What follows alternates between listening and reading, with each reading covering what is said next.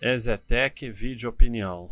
2019. Construtora, que é um segmento complicadíssimo, mas é uma construtora que se destaca porque ela não mete a mão na cumbuca, né? Ela não, não fica fazendo o que as outras fazem, de se encher de dívida, se desequilibrar. Ela, na verdade, ela nem tem dívida, 100% dos anos com dívida equilibrada. Então, é uma, uma construtora que tem uma conduta, a administração dela é extremamente responsável, diferente das outras. Pelo menos é o que tem sido até agora. E isso tem feito com que ela consiga, consiga passar pelos períodos difícil, difíceis, porque esse é um segmento que passa por períodos muito difíceis, ele é muito é, influenciado pelas variações da economia, mas ela consegue passar sem se enrolar toda, né? As outras, elas fazem dívidas imensas, constroem que nem uma maluca, e aí quando não consegue vender, que a economia piora, é, começa a ter prejuízo, porque fica com aquela dívida imensa, tendo que pagar, não vende, aí acaba tendo prejuízo. Essa daqui já fica com um dinheiro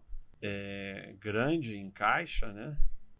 A gente pode ver aqui que ela mantém está aqui 2019. Você veja que ela vem mantendo meio bilhão em caixa, em 2019 já aumentou para 1 bilhão e 300, ou seja, numa situação de uma economia relativamente estagnada, ela ficou com um dinheiro grande em caixa, né? E aí você tem aqui, ó, onde está, você tem um resultado financeiro positivo de 100 milhões. Então, ao invés de você ter como se você for ver muitas construtoras nesse, nesse período, com resultado financeiro negativo imenso, aí às vezes a, ela a, até tem EBITDA positivo, mas lucro negativo, porque fica aquele resultado financeiro negativo imenso pagando dívida, né? Ah, mas isso não é operacional, o ideal é que seja operacional. Sim, mas a empresa não pode fazer milagre, né? Se não tá, se as pessoas não estão comprando apartamento, ela não tem como vender apartamento com a quantidade quantidade que vende quando as pessoas estão comprando, por exemplo, aqui 2012, 2013,